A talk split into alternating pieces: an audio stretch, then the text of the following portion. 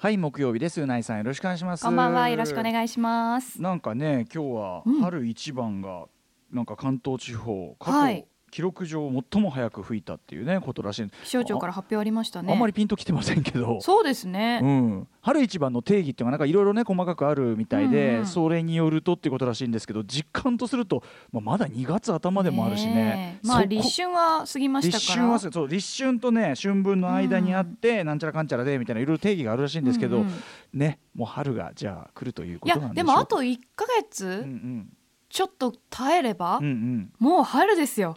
ちょっと待ってください。春の定義、あ、これ僕ね以前ウィークエンドシャッフル時代にですね、はいはいうんうん、さんがつってまだクソ寒いし、いや寒いですけどさんがつまだクソ寒いしさんがつ要するにその春夏のねそのニュアンス区分、はい、直すべきじゃねっていうその特集をやって、はいはい、僕はずっとそういうこと文句言ってるからで、はいはい、さんがつはえって結局結論としては春分の日から先はやっぱしすごい季節的にも本当に春的になってくるんだそうですよ、うんうん、なのであのー、春分の日っていつだっけ？春分の日はさんがつにじゅう さんがつにじゅうよんとかでしたっけ？ああほらさんがつも結構後ろのにじゅう違うな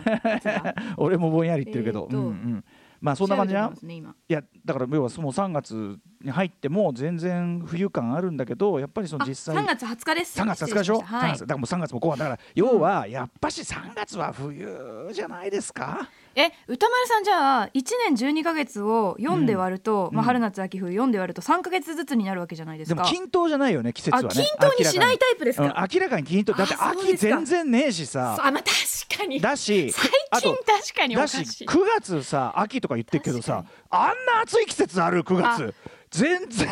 全然夏の延長っしょ。だからもうななはちきゅうえでもななはちきゅうで夏でよくないですか。夏はまあまあもうそのろくはだってまだ夏ってほどじゃなくないですか。ろくはだからそのさあのなんか春と夏の間にもう梅雨って入れろよじゃあっていう梅 雨,、うん、梅雨って入れろよじゃあだったらさだどっちどっちにしたってピンとこねえんだからさあいっかげつぐらい梅雨を確かに挟んでそうですよ。まあ春と言えるのはまあしがつごがつね、僕らがイメージする春はよん、ご、春でろく梅雨なるほどそうねろくめいでなな、はち、きゅうもういやじゅうあたまぐらいまでまあ暑いけどねまあ勘弁してやろうということでじゅうが秋のいやじゅう、じゅういちかなじゅう、じゅういちのじゅうあじゅうに冬長っ冬長いよ冬は長いですよ冬は長いんですよ冬よんかげつもあるんですか。だすげえ暑いのとすげえすげえでもすげえ寒くはないもんね。だから冬っていうのもなんかもうさあの夏が烈になったように、はい、逆に冬はもうそんなじゃないまあやっぱ正直ね温度上がってるっていうのもあってさ、まあはいはい、なんか地域にもよるとは思いますけど、うん、関東であねそうね、東京で言えば確かに確かにあの大雪がね、うん、大変な地方とかねもちろんその寒さで大変なところもあるからそれはちょっと一概に言えない、うん、それもあるんだよな日本の場合な同じ季節感って言ったってそこもな、うん、季節とは本当に役体もない話をしてしまいましたアフターシックスジャンクションアフターシックスジャンクション。はい時刻はろくじよんぷんにちょうど今なりました。今ろくじよんぷんです。にがつよっか木曜日ラジオでお聞きの方もラジコでお聞きの方もこんばんは。 ティービーエス ラジオキーステーションにお送りするカルチャーキュレーションプログラムアフターシックスジャンクション通称アトロクです。はい、えー、パーソナリティの私ライムスター歌丸所属事務所会議室から本日リモート出演しております。そして木曜パートナー ティービーエス アナウンサーのうないりさです。私は ティービーエス ラジオだいろくスタジオからお送りしております。うないさんこんなこんな、はい、こんな話でよんぷんも使うつもりはなかった本当にもう非常に後悔してます。こんなつもりはなかった、はい、あのただ天気の話をちょろっとするつもりだったんですけどね、はいうん、うっかりしてしまいました、はい、お元気ですかうないさんね。元気です元気ですうん、うん、元気なんかね先週はちょっとファッション度数ゼロ度になったなんて話をしてましたけど ね, ねありましたねそういう話、ね、こういう切り出し方をするから時間がどんどん過ぎていくんですよね、はい、とっととじゃあこれね話題に行きましょう。何の話しましょう。あのねメールが来てるんでちょっとこれご紹介させてください、はいはいえー、ラジオネーム三毛猫電力さん、えー、歌丸さんうないさんこんばんは。こんばんは。こんばんは。アトロク常連ゲストである ティービーエス ラジオ澤田記者が本当にいい仕事をされていたので矢も盾もたまらずメールします、はいうん、今日午後 ジェイオーシー 組織委員会長の森喜朗氏が女性のいる範囲が長い女性は自己主張が強いと発言したことについての謝罪とも言えないような会見を行っていましたが、うん、その会見の最終盤で澤田記者が見事な食い下がりを見せていました、はい、何が問題だと思ってこの記者会見をしているのですかと論理的に詰めていく澤田記者に対して、うん、だんだんと不愉快そうな態度になっていく森氏がどうしようもなく情けなかったです、うん、そして同時に森氏に突っぱねられそうになっても諦めない澤田記者は最高にかっこよかったです。いやそうですね、ね、アトロクでは男子校特集、高校演劇特集とゲストにくださ来てくださるために神コンテンツを投下していく澤田記者の、うんえー、取材の現場での胆力を目にして思わず涙が出てきてしまいました。澤田大記者、いや本当にひるまない姿、澤田さんとってもかっこいいというか、うん、ジャーナリストとしてね、うん、記者として聞いてほしいことをちゃんと、うん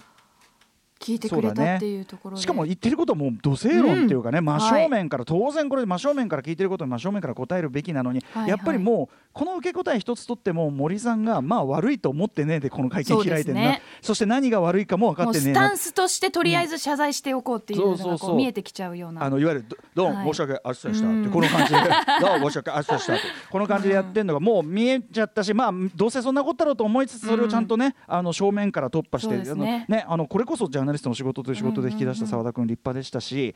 まあそのさ、この、まあ、森さんがもともとね言うこと本当にひどいのはもう首相時代からというか昔から本当にそういう人で、はい、まあ、こういう、うん、こういう人をトップに立ててること自体どうなんだっていうのはもうそもそも論でもあるけど、うんうんうん、ね、でこれだけのことをやるってもうはっきり言ってだってさ、そのオリンピックやりたい側にとってももう完全にマイナスでしかないようなことをしでかしてて、なのにあの彼を更迭する立場の人がなぜなら一番上だからっていう地獄かよっていうことになってて、ね、なかなか、ね、言える人がいないっていう環境だったんでしょうね、周りも、まあ、だからこそね国会でもね、うん、あの首相にさ菅さんにちょっとあんたなんかないのみたいな、こういう時にリーダーシップじゃないのみたいなこと言われたら、うん、いやなんか何言ったか詳しいこと知らないんだよみたいな答え方して、うん、それもひどいなみたいな、だからもういろいろ菅さんは菅さんでもうねご自身もなかなかケツに火がついた状態、はい、なかなか大変なんだと思うけど、っていうか大変なんだと思うけどじゃないよ、本当にふざけんなって話でね、本当に、うん、あのー、ひどい話だでしたけど、まあ、そんな中で澤田さんの活躍というのが、ね、うん、世の中捨てたもんじゃないと思える一つの、ね、まあ、非常に誇らし、誇らしいというか、ね、あれですね、我々のチームとしても嬉しい感じですね、澤田君。またぜひこの番組でもね、あの特集をやっていただきたいなと思っております。はい、そうですね、本業はこちらでございます。さすがでございます。えー、あとそうですね、じゃあもうちょっともうちょっとほっこりするようなニュースをね、このメールでご紹介しましょうかね。はい、えー、平さん、えー、うなぽんさんがあ先日の、うんえー、インスタのストーリーでも告知されていましたが、横須賀市や、えー、と三浦市で配布されているフリーペーパー横須賀読売でうなぽんさんが特集されているということで、えー、昨日が私自身の誕生日で仕事が休みだったこともありおめでとうございます。えー、横須賀市内まで出向き無事ゲットすることができました。えー、うなぽんさんの幼少期のエピソードや横須賀の好きな場所、新人の時もらったアドバイスなどフリーペーパーとは思えない充実した内容でとても読み応えがありました。ありがとうございます。横須賀読売編集者様、そしてうなぽんさん、素敵な誕生プレゼントありがとうございましたということでございます。平さんおめでとうございます。ありがとうございますですね。はい、ということで、いや、はい、いや地元紙にやっぱり取り上げていただけるって非常に光栄ですし、うん、はい、なんかこう嬉しい気持ちになりますよね。ねえ、これでも本当にすごい読み応えがある記事で、うん、ね、えあ, ありがとうございます。そうなんです。えなそれ意外ですか、はい、なんかうないさんのね、あのそれこそその生い立ちから、そうですね、そのいや本当に私、うん、こあのー、何度かこのアナウンサーになってから、うん、はい、まあ、じゅっかいぐらいかないろいろなメディアに取材していただいて、その文章化されるものをしていただいて、やっぱりその私の、うん、何ですか、口語をすごくこう文章に落とし込むときに、うんうんうん、はいはい、なんて素敵な言葉に変えてくれるんだろうって思うことがたくさんあって、変えてくれるっていうか、こうなんおっしゃってることではあるんじゃないですか。言ってることは言ってることなんですけど、うんうんうん、例えばそのもっとこうフランクにラフに、はいはい、ちょっとこう話し口調で雑に伝えてしまうところも、うんうんうん、文章でなんでこんな私が、うんうん、こんななんだろう、知的でおしとやかに見える文章に変えてくれるんだろうと思ってあの確かにでもおっしゃる通り、これね、うん、あの取材とかで、まあ、こうやって僕が今こうやって僕らがこうやって話してる喋り言葉とやっぱり文章で読みやすいね、うん、文っていうのは別だから、はい、インタビュー記事といってもやっぱりね、はい、必ずそのまずはその聞いたものをそのまま書き起こしして、うんうん、そしてそれをこう文章 に, に読めるか読みやすい形にまとめるという、ね、文字数制限もあるので、そうな必ずそれは必要で、例えば、はい、僕のムービーウォッチメン毎週やってるんです、はい、であれをあのミアンさんというね、あの書き起こし職人とも言われる彼が公式で上げていただいてる で, ですけど、あれもやっぱりミアンさんがミアンさんは相当書き起こしの精度高い方ですけど、はい、あのまあ、だからこそ頼んでるんだけど、やっぱりミアンさんが書き起こしたものをさらに僕が論旨がちゃんと伝わりやすいように、まあ、句読点の打ち方一つとってもね、うんうん、全然それは変わりますから、うん、えっと、やり直したりしてるんだけど、だからその意味ではこの今回の、えっと、読売湘南、あの、うん、これはすごくあの記事の記事化された場の方がですね、記者の方がすごく有能なんでしょうね、本当に読みやすかったし、はい、あの情報がギュッとこの紙面にね、まあ、もちろんすごくいっぱいいっぱい使ってるけど、でもこの紙面の中にうないさんの生い立ちと考え方みたいなものが本当にね過不足なくギュッと入ってて、え、歌丸さん読んでくれたってことですか。いやいや今こう手元にあるから、え、嘘、なんであんの、え、どういうことそうやってタイラーさん送ってくれたってことですか。違う違う、あのスタッフが送ってくれたんですよ。え、ありがとうございます。ああ違う、あの、あのね、えっとあれです、うちのマネージャーおさないさんが、おさないさんが、おさないさん、すいません、ありがとうございます。おさないさんの情報収集力をなめてはいけない。いや、さすがです。え、でも私も歌丸さんの朝日新聞のあの受験生に向けてのすごく良かったです。あれも勝者の立場からの上から目線申し訳ございません。いやいや、ひっきりインタビュー申し訳ございません。いやでもなんだろうな、やっぱり受験ってあのもちろん国公立目指してる子にとっては、うん、こうなかなかその私立文系に絞るとかって難しいと思うんですけど、うんうんうん、めちゃくちゃ本当に受験生に有益な情報がめ詰まってるなと思って。あ、だったらよかったですけどね、はい、実益があればそれが何よりだとは思うけど、ね、うん、そのね、あの今だいぶ受験のシステムが変わってるから、はいはい、でもその早稲田はやっぱり私早稲田も受けて落ちてるんですけど、ええええ、早稲田の歴史歴史系って史学系ってすごくもう超マニアックなんですよね、うんうん、そう、日本史はね特にもう腕に覚えありなんですね、うん、だからそこを整形で行ったっていうのが、うん、はいはいはい、もうやっぱりなんかそういう戦略的なところから攻めてて、うん、これ間違いなくそれ戦略、うん、これちなみにあの私の相方のマミー D さん、まあ現、はい、今でもねすごく日本史大好き男ですけど、うんうん、あの整形をさ、早稲田の整形を日本史で受けてんのあいつ。うわすごい、何それ、さすが日本史好き。そうそう、なんか何そのさ、あの頂点舞踏会になんかそのさ、うん、腕, 腕に覚えありのやつらが行く武道館みたいなところに参加してんだよ、うん、お前っつって、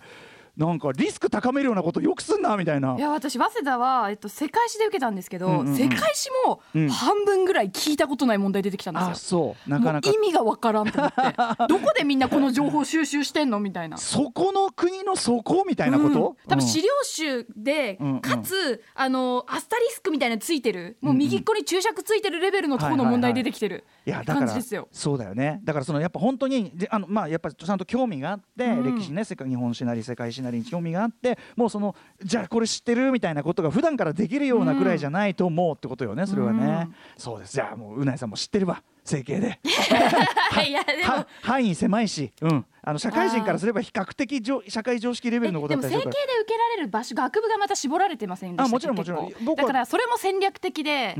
すごいなって思いましたね、うんうんうん、でも逆にやね、それはね、だからその受験にそのあのとりあえず大学受験に受かるという一点のみに限った話をしてる僕は、うんうん、だから本当に大事なのはどこに行って誰についてどういう勉強したいかじゃん、うんうん、だからそういうビジョンがないから、うんうん、受けられる範囲で一番えばれるとこみたいなことを縛れ縛ってや調べてやっただけだから、うん、正直じゃあそこから先に何かこう学んだことで勉強ねためになったかって言ったらそれはないんだけど、ただまあ早稲田に行ったからライムスター組めたしね、それはだから。でも歌丸さんのその巣鴨プリズン時代に、うん、学校で、うん、その先生にそこまで多分最初は頭いい、ええ、その生徒だと思われてなかった、勉強できることは思われてなかったです。なかった中で、はい、その国語で全国にいになった時って、うんうん、いやもう、はいはいはい、すごい優越感だったじゃないですか、えー、いやだからもういきり倒しましたそれはうん、ただただそのまあなんつうの、そこはやっぱねピンポイントでビンってこう出てもさ、なんかそれはねまぐれかもしれないし、そうそうそうそう、まあでもあの自分の勇気にはなりましたよね、それはね、うん、だって本当にろくねんかんバカの方の佐々木だったわけですから、うん、僕はもう一人頭がいい佐々木さんがいたわけですよね。しかもねその頭のいい方の佐々木くんとね、はい、僕ねあの池袋の西部で制服作る時にちょうどその佐々木くんと一緒だったのよ、はいはい、であのあ一緒の佐々木だねなんつってたんだけど、うんうん、やっぱねその時点で向こうはあんまりあんまりお近づきになりたくないなってバイブス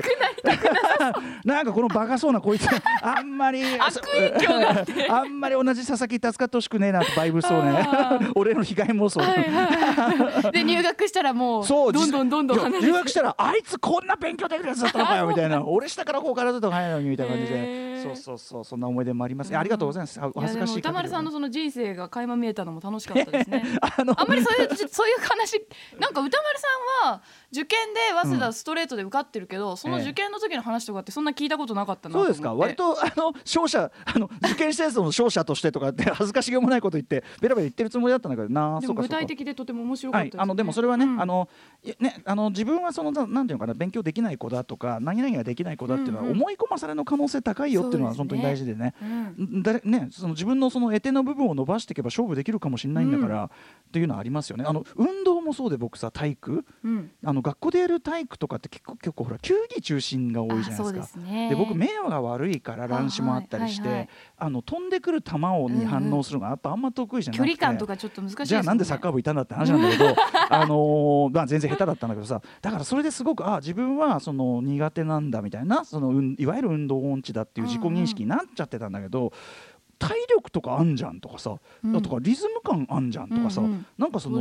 そうそうそう、例えばダンスとかだったり、そう、まあ、ダンスって科目は当時なかったですけどね、うんうん、あったところで巣鴨でやったらどんなダンスを踊らされたか分かってもないからあの、はい、海でやるなんでしたっけ、ええ総遠流総遠流、うん、あの余計精神を破壊されるばかりだったかもしれないけど、まあ、とにかくあの運動能力だっていろいろあるのに、はい、なんかそのそこのあれで苦手意識を先に植え付けられちゃうのあんま良くないなと本当にね思ったりしましたよね。なのでもし、まあ、受験ねまだまだあれですもんね、まだまだですよね受験シーズンね。あとまあ、ね、でもあれにがつですよね、もう始まってますね、うん、私立はね中学受験とかねもうにがつあたまにねもう始まったりしてますから、まあ、いろんな方中学高校大学ね、うん、ありますけどそんな感じで頑張ってほしいですね、はい、ラストスパートもね頑張っていただきたい。ただあの、うん、僕のアドバイスは、まあ、普通の生活しながらやるというのがおすすめですね、うん、こっち、うんうん、ゲーってやるとさゲーってやるとダメじゃん大体それは。そうですね、よよいやーみたいな、うん、やっぱそこで一気に言動が生きてくるわけですよ、うん、そうなんか自信をとりあえず根拠なくても何か自信を常にねえ、ナイさんもすごいですよそれは。だって ず, いやいやいやいやずっとゲームやらかしてたのにさ集中してさ取り返したんだから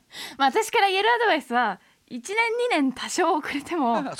生ひゃくねん時代だから大丈夫だよっていう。いいこと言った本当だよ人生ひゃくねん時代だよねマジでマジで。いやこれも本当そうで、うん、いやそれこそこれちょっとまあそのいわゆる 社, 社会に出ようという皆さんにはアドバイスにならないかもしれないけど、うん、僕の母とかはもともと高卒でいろいろやってしてで転職して、ね、であの僕が大人にっていうか、まあ、大学入ってから自分で勉強して、はい、自力で明治入り直してっていう、ね、それもその朝日新聞の記事に書いてありましたけど、だからそんなそんな人が横にいるとああもう何だってあるよなっていう。改めてだって勉強されたってことですよね大人になってから。それはすごいな、ね、だから、うん、僕はもう横でね鼻くそをじって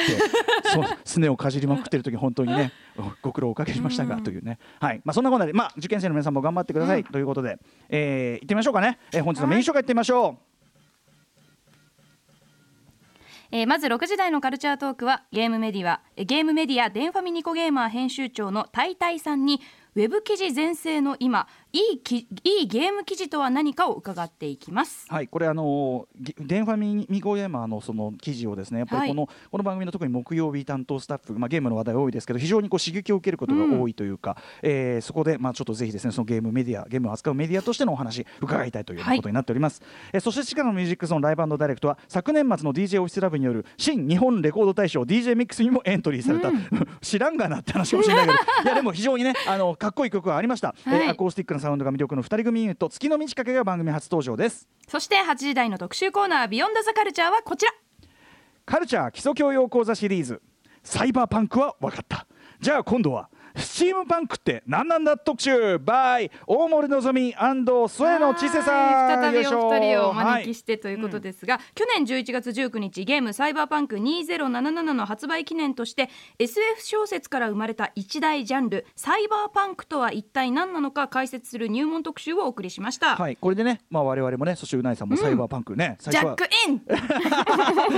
ャックインの一言で言えばもうジャックインそう間違ってない間違ってない、えー、なんですが実はサイバーパンクパンク以上に今のポップカルチャーに浸透しているのがレトロな世界観に武骨な中が登場するスチームパンク、うん、これスチームパンクってワードはうないさんはあ、あのー、多分アトロクで初めて聞きましたね。なんだかんだサイバーパンクはやっぱりブレードランナーの影響で聞いてたんですけど、うんうんうんうん、スチームパンクということは聞いたことなかったと聞いたことなかったんだけど、はい、おそらくスチームパンクの方がうないさんが今まで慣れ親しんできたコンテンツの中にめっちゃ入り込んでるんですよ、うんうん、もうだからスチームだからプシーって感じですよねきっとね。まあスチームはそれどういうあたりなのかその内実はどうなっているのかお話を伺いましょう、はい。今夜はスチームパンクの成り立ちやその定義について前回同様 エスエフ 評論家で翻訳家の大森のぞみさんと映画評論家添野千世さん米コンビでございます解説していただきます、はい。えー、番組への感想など皆様からお待ちしております。アドレスは歌丸 アットマーク ティービーエス ドット シーオー ドット ジェーピー 歌丸 アットマーク ティービーエス ドット シーオー ドット ジェーピー までお願いします。読まれた方全員に番組ステッカーを差し上げます。また各種 エスエヌエス もぜひフォローしてください。それではアフターシックスジャンクション行ってみよう。アフターシックスジャンクション